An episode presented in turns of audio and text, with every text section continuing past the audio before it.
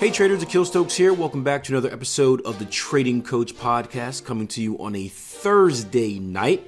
I actually just finished editing a few episodes, and I'm currently going through some of the YouTube comments from a recent episode, the one that's titled, There Is No Best in Trading. And one of the comments was a, a really interesting one. It was actually a, a question, and Well, I, you know, I figured I'd discuss it here in a podcast episode with you. After all, for you guys that are new to the Trading Coach Podcast, this is what we do here. It's a little bit different than other trading podcasts out there where we're, we're doing interviews. Uh, sometimes I share with you guys the interviews you do with um, our Tier one trading members, kind of sharing their journey. But it's really a reflection on my experience, my life as a trader, and, and how I'm evolving over time. It's also a chance for me to take questions that I get on a daily basis, because I get a lot of them, whether they're from Tier one members, whether they're from people on the internet, Twitter, Instagram, you know, wherever. Um, it's a chance for me to address and answer those questions um, in a format that will give me a bigger reach. So, for example, you know, Alan asked a question here on YouTube. Instead of simply re- re- replying to Alan, where, you know, I only a handful of you guys may actually go through the YouTube comment section and, and read comments or answers to comments that aren't your own. Now this can reach a lot of people. And I'm going to try and make this short. One, my voice is giving out. Two, my Philadelphia seventy-sixers take on the Golden State Warriors in about ten minutes, and I want to see it, right?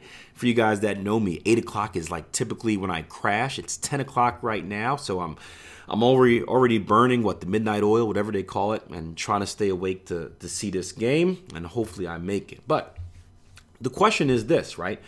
Akil, do you consider that knowledge and experience can have a compound effect, just like compounding money?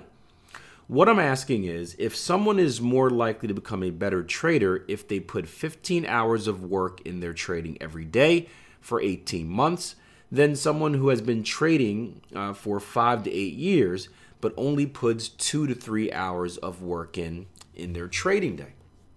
And before I give you guys my opinion, I'm going to give you guys the opinion of uh, a trader uh, that I know very well, Chad, um, who, if you ever get a chance to read what he says, some of the most motivational and inspirational comments that I see on a regular basis, and and it's he's, he's a, been a great supporter of mine, um, and I, I, I love reading his stuff because I get fired up. But he says, I think that's a good question.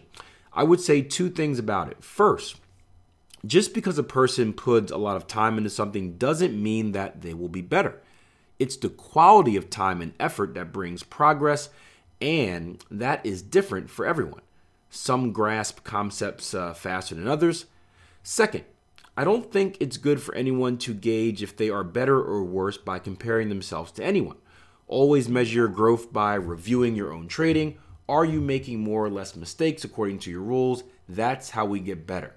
It has zero to do with anyone else, and that is all true. But for conversation purposes, for entertainment purposes, I'm going to entertain this question. I, I do think it's a good question. I do think Chad is one hundred percent on the ball. In reality, you know, we don't want to make a comparison between us and others. Everyone learns at a different rate, right? We just got back from, I had a deliberate success program today where we we teach kind of, we teach people how to deliberately become successful, meaning you don't get successful um, by being lucky. You deliberately put yourself in a position, you deliberately rewire your neural pathways in your brain to be successful. And studying successful people over the years, right, there is a set formula to becoming successful, and it is exactly the same from person to person. Obviously, it may vary here or there, but the path, the mindset, the drive, the, the, the principles, the characteristics are exactly the same. And for someone that wants to become successful, if you do said things, you will become successful. Um, it's, it's, it's, it's really black or white in a way.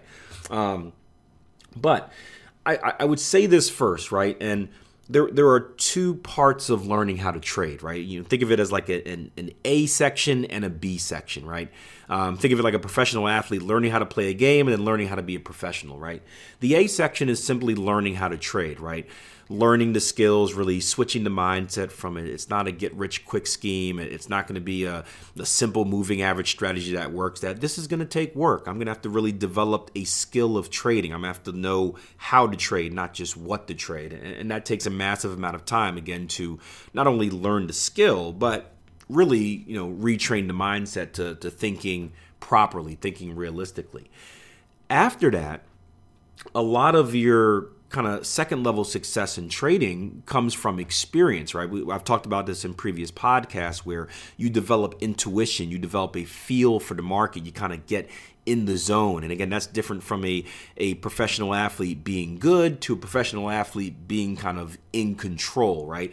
For you guys that are basketball fans right now, you can watch a basketball player named James Harden, unstoppable. I don't know what the streak is up to now, but basically, he's been scoring out of his mind for the last like month, and he's in a zone. He can't be stopped, right? He wasn't a, I mean, he was a, a good prospect coming out of college, but no one thought he'd be in conversations for being a multi-time M V P in the league. And it, it was an adjustment for him to get used to kind of just being the man in high school, being the man in college, to kind of being a role player in the N B A, to now being a superstar and one of the best players in the league. And you know, in, obviously, in order to get to that second level of success, you have to do the first level. So you can't get to B, you can't gauge that feel, that intuition without doing A first. Um, and that's going to come in handy because in my answer, I lean towards, and I, I did the math and everything. I, I did the hours that it takes to be successful and try to figure out what was what. But I'm going to lean towards the trader that puts in fifteen hours of work every day for eighteen months, being successful. I guess I don't. I don't even know if the question was faster, but I, I, I would. I would rather be that trader for a few reasons, and I do believe that success is, is all based on time, um, meaning that if you take the right actions and if you take the right actions for the right reasons, you will become successful, right? If, if everyone does the right thing, right? If, if you if you have success. And there's a, a written plan that says, here's what it takes to become successful. You have to do X, Y, and Z, right? The person who invests more time in doing X, Y, and Z will become successful faster than the person that invests less time in X, Y, and Z. I think I think it's simple math. And again, not going to the fact that we all learn different. Some people aren't capable of learning as fast as other people. Just keep it basic because we're human. There's all going to be types of discussions that we can get from here. But the person that puts in more work, right, gets the the person that works more hours gets the bigger paycheck. Let's just put it like that. Um, so I'm always a firm believer of that versus the person that puts in less work for a longer period of time. Now, here is why. Now, when I when I did the math, right, if we take fifteen hours a day, because that's what the trader was saying, if if you if you If you focus fifteen hours a day on trading, I've got my calculator in the background. Um, what was it? Someone likely to become a better trader. They put in fifteen hours of work every day for eighteen months, right? So eighteen months is what? Um, thirty times eighteen, right? thirty days in a month on average. thirty times eighteen, that's five hundred forty days. We take that by fifteen hours a day. We're looking at eight thousand one hundred minutes. Let's call it eight thousand minutes. So eight thousand minutes for trader A. Now, the second trader was uh, five to eight years, right? Putting two to three hours a day. So we take five to eight years, right? three hundred sixty-five days in a year, right? We times that by five, boom. And then we times that by what? Three hours a day? That's going to be five hundred forty-seven hours. Let's call it five or five thousand four hundred seventy-five hours, excuse me. So let's call it five thousand five hundred hours. So the trader that's doing fifteen hours a day for eighteen months is going to really have more work hours than the trader that has done it only two to three hours for five years. Now, what's more importantly, and again, I, I always kind of go back to numbers. I'm a numbers guy, so I, I relate to that. What is more? Who's put in more hours? Um, but more importantly is time, right? Time is the most important thing, right? And the key component that stood out to me was, okay, well, five years versus eighteen months, right? For the trader that has invested fifteen hours over eighteen months, they're more likely to get to that success level A more quicker. Quicklier? Quicker? There we go. I'm not a math. I'm not, I like numbers, not words, right? They're more likely to get to that that success level A more quickly than the second trader. And what that means is once they get to success level A, now they can spend the next whatever amount of time working on that success level B.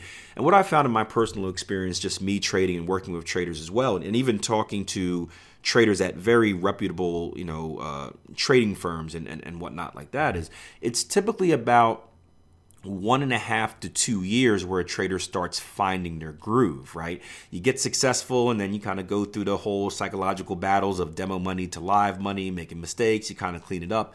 And by the time you get about eighteen months to about two years, you kind of start feeling yourself, you're comfortable in your skin, you know your go-to strategy, you're in your routine, and you can really start taking your trading to the next level.